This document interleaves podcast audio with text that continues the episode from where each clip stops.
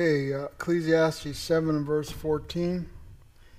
In the day of prosperity, be joyful, but in the day of adversity, consider, for God has set the one day against the other, to the end that man should find nothing after him. And a verse that goes along with that is Philippians chapter 4, verse 12. Paul said, I know how to be abased, I know how to abound. Everywhere in all things I'm instructed both to be full and to be hungry, both to abound and suffer need. I can do all things through Christ which strengtheneth me. Now, Paul said it, Solomon said it. You know, there'll be days of prosperity, there'll be days of adversity. And uh, there are some people that can handle prosperity, but they can't handle adversity. There are some people that can handle adversity, spiritually, I mean, but when it comes to prosperity, they're gone. You know, when things are going good, uh, it's like the fellow one time, remember I was on a preacher boy program where the pastor would give me, years ago when I was in seminary, the pastor gave me assignments to go visit some people that stopped coming to church. Went and visited this one guy, and uh, he, I said, you know, we, we haven't seen you in church. Uh, you know, what, what's going on? He said, well, you know, know, Sunday's the only day I got off, and I bought this boat, you know, and Sunday's the only day I could take the boat out, you know, and uh, you know what's interesting is the word worship. You know what the word worship means? Worthy ship, worthy ship, a worthy vessel. So he had no time to worship because he was in his ship. He was worshiping the wrong thing. He's worshiping his boat, and uh, it uh, it's sad how you know here God gives him the money. You know, some of the boats. I remember Dave Eukish took us out one time. We're on vacation. He took us out. To, what was the name of that lake? Uh, some big lake out there. It was a beautiful lake, and with Deep Creek, Deep Creek, Deep Creek, Maryland, and uh, a lot of rich people there, a lot of boats, and they had the, all these boats for sale. A little boat, just a little boat, you know, twenty thousand dollars, just a little thing, you know, and then some of, some of the bigger ones, thirty, forty, fifty, sixty thousand dollars, you know, and uh, it's unbelievable, you know. So God gives him the money to buy this boat, but now he don't have any time for God, right? How sad it is. So some people can handle prosperity and some people can't handle adversity and some people can handle adversity and some people can't handle prosperity. So this morning we talked about the dangers of prosperity. The dangers of prosperity. Uh, and the first danger is that we forget the Lord. We forget uh, Him from whom all blessings flow. We forget that He is the one that has given us all these good things from heaven to enjoy. We suggested that in the days of prosperity, people often fall into immorality. Uh, and so, because of extra time that they have, and uh, so we showed the illustration of David who had time to uh, get involved with Bathsheba because you know he wasn't out there in the fields with the men. And the, probably the worst thing he ever did was listen to the advice of his soldiers. He could have still went out in the battlefield and just been careful kept in the back you know not not uh, got totally involved in, in the hand-to-hand fighting. But you know uh, they talked him out of that, and he wound up getting in trouble because of it, I believe. Uh, often, prosperity brings pride. We forget it is God that gives us the health to work, it's God that gives us the wisdom to gain income sometimes. It's God who allows us to prosper. You know, and the devil said, I got Job's number. Take everything he has, he'll, he'll curse you to your face. Well, he didn't do that. But boy, uh, he got grumping and complaining when the devil t- started afflicting him with sickness and all the rest. But, you know, The devil just assumes that uh, those who have a lot are going to get proud and arrogant, and most people do. Hezekiah got proud in the days of his prosperity. Now, I want to talk to you tonight about adversity. In the days of prosperity, be joyful, but in the days of adversity, consider, for God had set the one over against the other to the end that man should find nothing in him. Uh, what lessons can we learn from adversity? Uh, all right. Um, first of all, adversity, God often brings adversity into our lives to teach us humility. Let's turn to 2 Corinthians 12 and verse 7. 2 Corinthians 12 and verse 7. Many times, God brings adversity into our lives to teach us humility. Uh, and this was what exactly what happened with, with uh, Paul the Apostle. Uh, Paul said God brought physical adversity and sickness into his life. It says, lest he should be exalted above measure. And notice in 2 Corinthians 12, verse 7, it says, Lest I should be exalted above measure through the abundance of revelations that were given to me, a thorn in the flesh, a messenger of Satan to buffet me, lest I should be exalted above measure. For this thing I besought the Lord thrice, but it, that it may depart from me. And he said, My grace is sufficient for thee, for my strength is made perfect in weakness. Most gladly, therefore, I will rather glory in infirmities, that the power of Christ may dwell, may rest upon me. Therefore, I take pleasure in infirmities, in reproaches, in necessities, in persecutions, in distresses for Christ's sake, for when I am weak, I am strong. Uh, Paul, you know, if you remember Paul, when he was first called to uh, go out and represent the Lord through his uh, ministry and of plant church planning, and a fellow by the name of John Mark, he went with Barnabas, another guy by the name of John Mark, who was related to Barnabas. And in the middle of their travels, for some reason, John Mark decided to leave. He just decided to leave. We do not know what happened. We don't know why he left. Uh, but he left and he went to Jerusalem. His family was in Jerusalem. So apparently he went back. He didn't go back to Antioch. He went to Jerusalem and he left the work. Now, later on, when Barnabas and Paul, or Saul he was called then, wanted to go back and visit all the churches they planted. Barnabas wanted to go ahead and take John Mark. Well, Paul said no, because he left. He didn't show himself faithful. When, when we were in the middle of our journeys, he left and went home. And he hasn't proven himself. And Barnabas and Paul had an argument about this. They had a conflict about it. And Paul said, no, he didn't prove himself. We, we can't take him because he left in the middle of our journeys. And Barnabas said, well, look, you know, give him a chance. You know, Barnabas, his name means son of consolation. He was always, uh, he, and he, he, that's his spirit. That's, and, and Paul, uh, was more black and white. This is right. This is wrong. This is you know he didn't he didn't prove himself. He he's not worthy of taking. And they were fighting, not arguing, or there was a contention between them. Says that the Bible says so great was the contention that they couldn't go together. So Barnabas goes one way, and Paul goes the other way. And you know, in this life we're going to have conflicts. In this life we're going to have disagreements. But you know, later on, uh, Paul did get together with John Mark, and you know it was all right.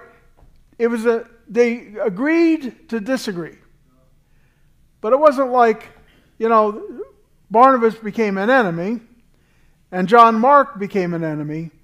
It's just they couldn't agree on, on what they were going to do there, you know? And there was no lasting, what should I say? You know, some people, they, they, they have a disagreement, and boy, I'll tell you, they don't talk to each other for years and years and years, and, you know, they, it's sad, but that's sometimes what happens. Now, the Bible says this, and the contention was so sharp between them that they departed asunder one from another. So Barnabas took Mark and sailed to Cyprus. And then Paul went on and uh, visited all the churches he started. Maybe, uh, you know, it might possibly be, we don't know, but when Paul became sick, and we don't know if he was sick at this point, he was younger. But as he got older, God gave him this affliction, a thorn in the flesh, a weakness of the flesh. It may be at that point God gave that to him to be easier on others. We don't know. We read that later. In fact, it does say, For you're made strong through this weakness. He said, God gave me this infirmity lest I should be exalted above measure you know, and uh, maybe later when Paul had been afflicted with this thorn in the flesh, he, he had a little more empathy with those who had some weaknesses. We read later in his ministry, he reconciled with Mark, started working with him again. Now, those who never suffer themselves find it hard to understand those who suffer. Amen? Those who never suffer themselves sometimes get a little, you know, like Job's buddies there. You know, they say, "Well, Job, there's got to be something wrong with you." Now, Job, what did you do wrong? You know, and uh, so the Lord told Paul that he needed this affliction, this weakness, to mellow him. Suffering brings humility. Suffering softens us. You know, I remember years ago visiting a pretty tough character in the hospital. He had cancer, he was suffering. And, you know, I went there to visit him, tried to win him to the Lord. You know, almost there, he was almost in tears. He said, Preacher, this is the most humiliating thing I've ever experienced. He said, I can't even go to the bathroom myself. And this, this guy was, t- I never, I remember one time we were having a problem with our well pump. And I wasn't sure if it was bad, so I took it to the guy. He had helped us put it in. And he took that well pump and he took a, a, wires, one, the 112, the, uh, not a 220, but a 112 wire. And he took the, the one, and he, I saw him grab it like this. And he took the other, I saw him grab it like this. And he put the two together. I said, What are you doing?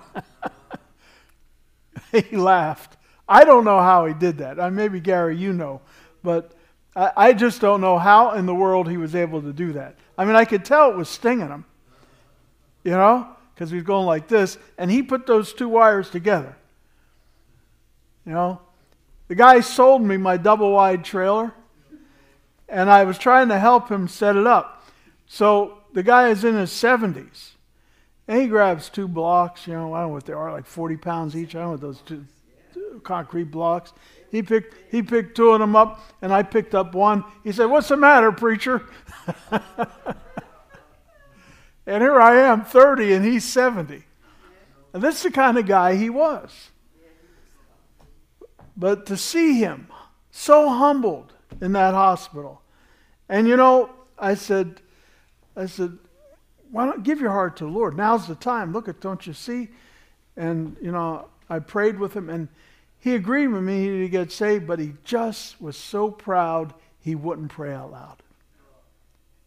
Now, I don't know if God ever saved him. I, you know, I mean, but he just wouldn't pray. Bible says, confess with your mouth, believe in your heart. And I never heard him pray out loud. He, he's just one of those tough characters, tough, one of these hillbillies around here. You know, they got these hillbillies and just one of these tough characters. But, you know, sickness tends to humble us, and, and uh, adversity teaches us to depend on God. Turn to Psalm 34, verse 17. Adversity teaches us to, to depend on God. And Psalm 34 17. And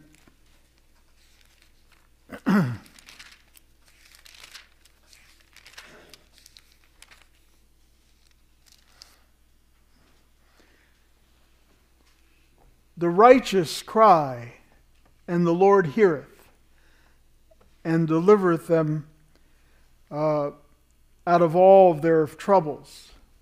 The Lord is nigh unto them that are of broken heart, and saveth such as be of a contrite spirit. Many are the afflictions of the righteous, but the Lord delivereth them out of them all. He keepeth all his bones, not one of them is broken. Evil shall slay the wicked, and they that hate righteousness shall be desolate. The Lord redeemeth the soul of his servants, and none of them that trust in him shall be desolate. Notice in verse 18, the Lord, the righteous cry unto the Lord, verse 17, he heareth. The Lord is nigh unto them that are brokenhearted. You know, adversity teaches us to depend on God for deliverance and help. God often brings adversity and trials into our lives so we can trust Him. Many times our enemies rise up against us and we find ourselves crying out to the Lord. God will show Himself strong when we cry out to Him. All right? Adversity in this life are reminders of the wages of sin. Adversity in this life are reminders of the wages of sin.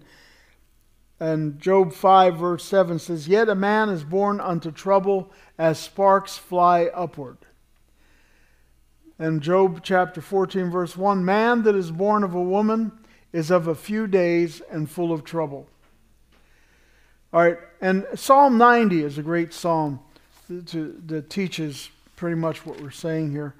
Uh, all the trials of life are to prepare us for the fact that our days are numbered. Our days are numbered. And we need to remember this that in Psalm 90 and verse 7 it says this For we are consumed by thine anger, and by thy wrath we are troubled. Thou hast set our iniquities before thee, our secret sin in the light of thy countenance. For all our days are passed away in thy wrath. We spend our years as a tale that is told. For the days of our years are the days of our years are threescore and ten, and if by reason of strength they be fourscore years, yet there is strength, labor, sorrow, for it is soon cut off, and we fly away. Who knoweth the power of thine anger, even according to thy fear, so is thy wrath? So teach us to number our days that we apply our hearts unto wisdom. You know, this was, if you look at the title of this psalm, a prayer of Moses, the man of God. This was Moses observing the 40 years of punishment that God inflicted upon his people. And imagine all the funerals he visited, all the funerals he saw. A million people died in the wilderness. A million people had to die because they would not go, none of them could go into the promised land except for Caleb and Joshua. And even Moses uh, failed to qualify. He said, We, we, pass, we, we spend our days in, in thy wrath. We're consumed by thine anger, and by thy wrath we are troubled. You know, I don't know what it is, but our contemporary theology, the contemporary church, the mindset of the average person in the, day, in the, the, the, days that we live have no concept of the fear of God. You know, God is love, love, love. God is love. But, you know, there ought to be some fear for God because, you know what? He's got the power of life and death over you. And those children of Israel in the wilderness for 40 years, they all died. And here's Moses saying, We're consumed by thy wrath. Now, every time you see, look at, every time we get sick, and we so often get sick, whether it be a cold, whether it be a virus, whether it be a pain, whether it be whatever, when we get these sicknesses, this is all part of the wrath of God because of our sin. You know, Jesus took our sins, but the thing is, think what it, what it cost him to take our sins. It says, He laid upon him the iniquity of us all, and by his stripes we're healed. Well, that's talking about the resurrection, folks. But in this side of the grave, we got some problems. You know, we're falling apart. Uh, the second law of thermodynamics has taken pl- its place on us. You know, we look at our vehicles, we see how they're rusting. You know, you ever see that? Doesn't it bother you when your vehicle's getting all full of rust? You know, well, that's what's happening to us. The same thing is happening to us. The same thing that causes that rust on your vehicle is what causes the aches and pains in your life. And the older you get, the more rust, you know? And, and what's it called? Oxidation? Yeah, it's actually the same thing. You know? And usually what happens, uh, you know, you see this on your car, like my, my old truck, the if something gets bump, something hits the bumper or something hits, hits the uh, yeah the bumper, and all of a sudden the chrome came off and that rust started, and then all of a sudden the rust goes all the way through, and I got a big hole on the the bumper, you know, and that starts happening on the fenders, you know. Too bad we don't know a place where we could get overhauled, you know, our bodies, you know. I used to say to Mary Warner, Mary, I'm going to send you to Texas. I know a doctor down there that could could, uh, could give you the cleanse. and re, re, you know do great things for you. They put him in jail, by the way, you know, because he was he was helping too many people, so they had to put him in jail. You know, and yeah, so, but we're consumed by thine anger. You know, this life is filled with trials and problems and difficulties, and you know, it's like that piano tuner I talked about this morning. He's 82 years old. He says, Why in the prime of my life do I have to be going through this? And I'm looking at him, he's 82 years old. What does he expect? You know? And people just don't get it. They just don't get it. Amen? You know, uh, Donna, Hannah, my, my wife's friend from down in Philadelphia area, she says she's going to send me a birthday card. I said, Don't bother. The one you sent when I was 40 is good enough. I have it hanging on my, my bulletin board there, and I do is I just say 40. It says, "Oh no, I'm 40," and a guy with gray hair, you know. And so I knocked, I, I crossed out 40, and I got 41. I crossed out 41, and I hit 42. I crossed, and it went, and I was running out of space, so I had to go all the way around. And next week, I have to update it. I said, so don't bother. So I'm going to take a picture of it. I'm going to show you next Sunday. I'm going to show it to you. I'll put it on my overhead projector. All right? And uh, I'll, I'll, I'll, cross it out before I, sh- I take the picture of it. All right? So, but, you know, what do we expect? It says, if our days be what? Three score and ten. Oh, man. That's, that's next Sunday, three score and ten. If by reason of strength it be 80. You're 71 next Sunday. Am I?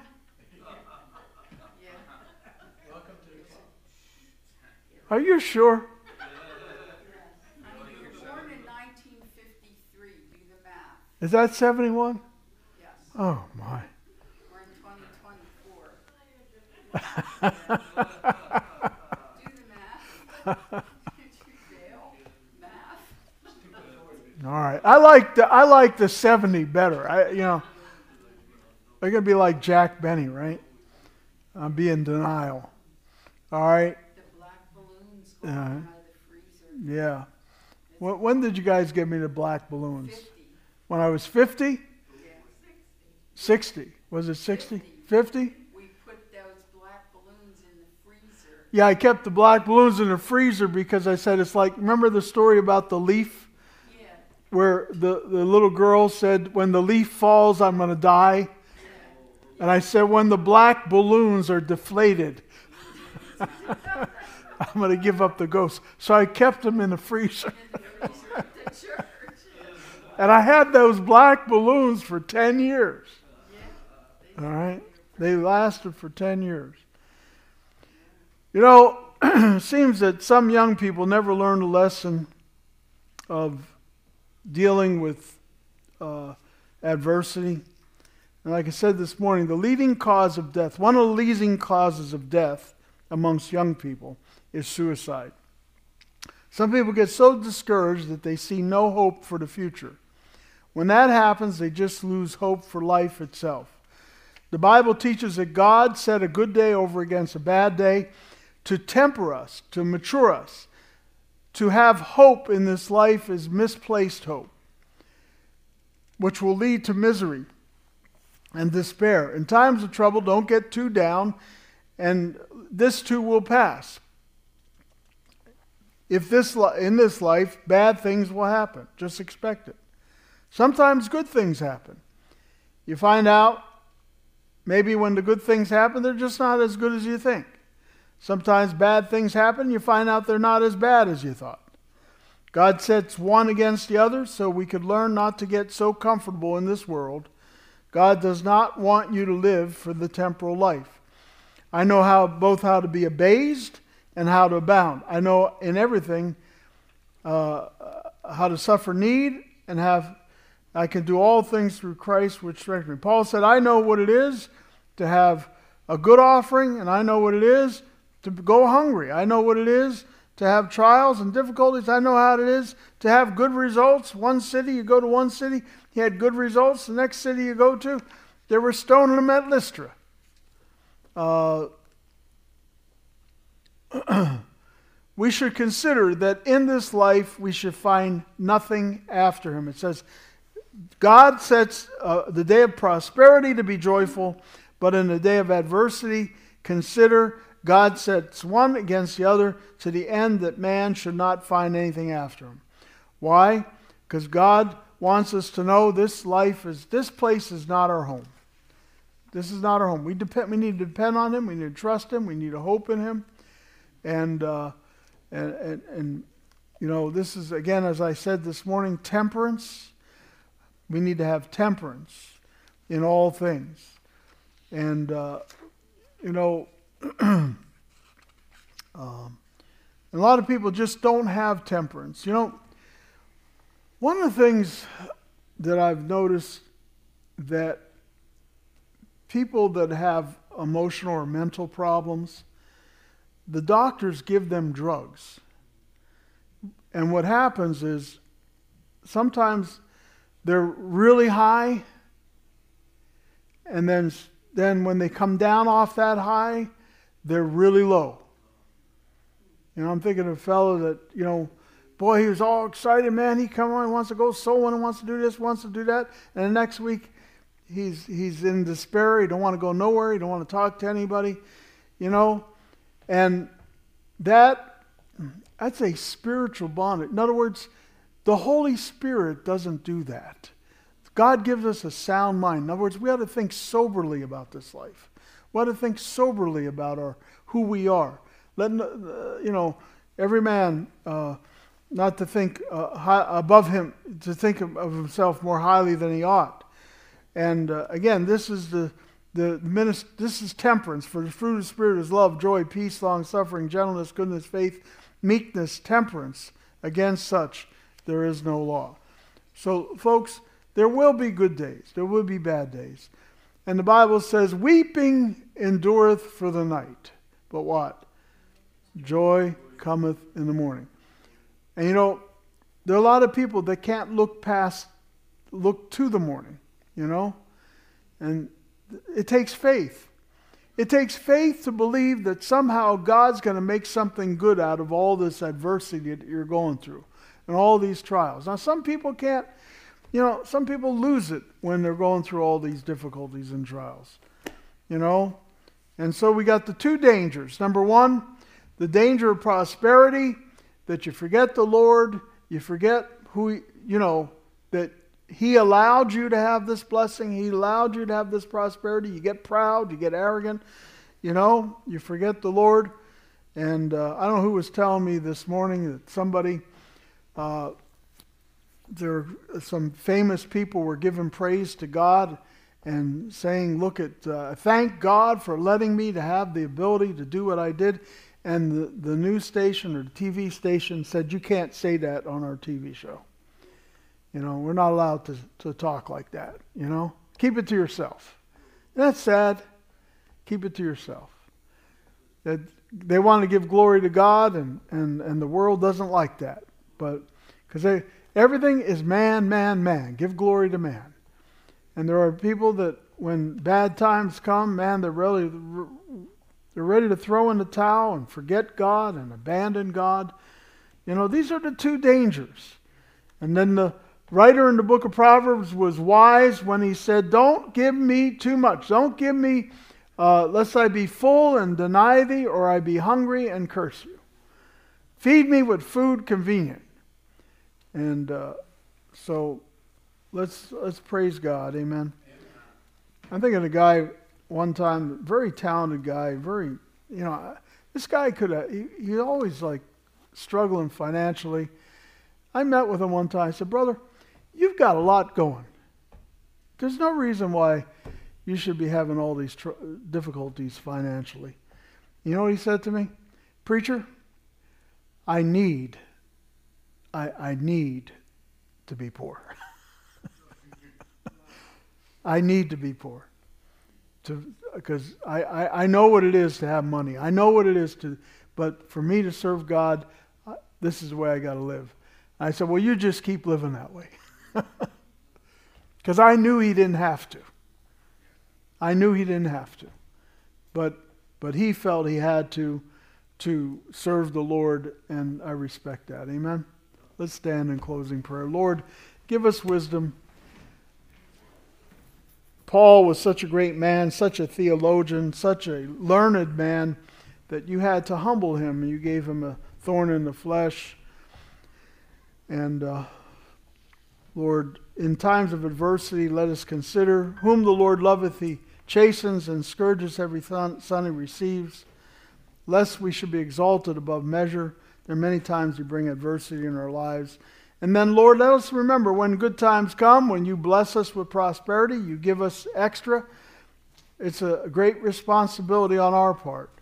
For to whom much is given, the same is required much. Teach us, Lord, to serve you. I pray.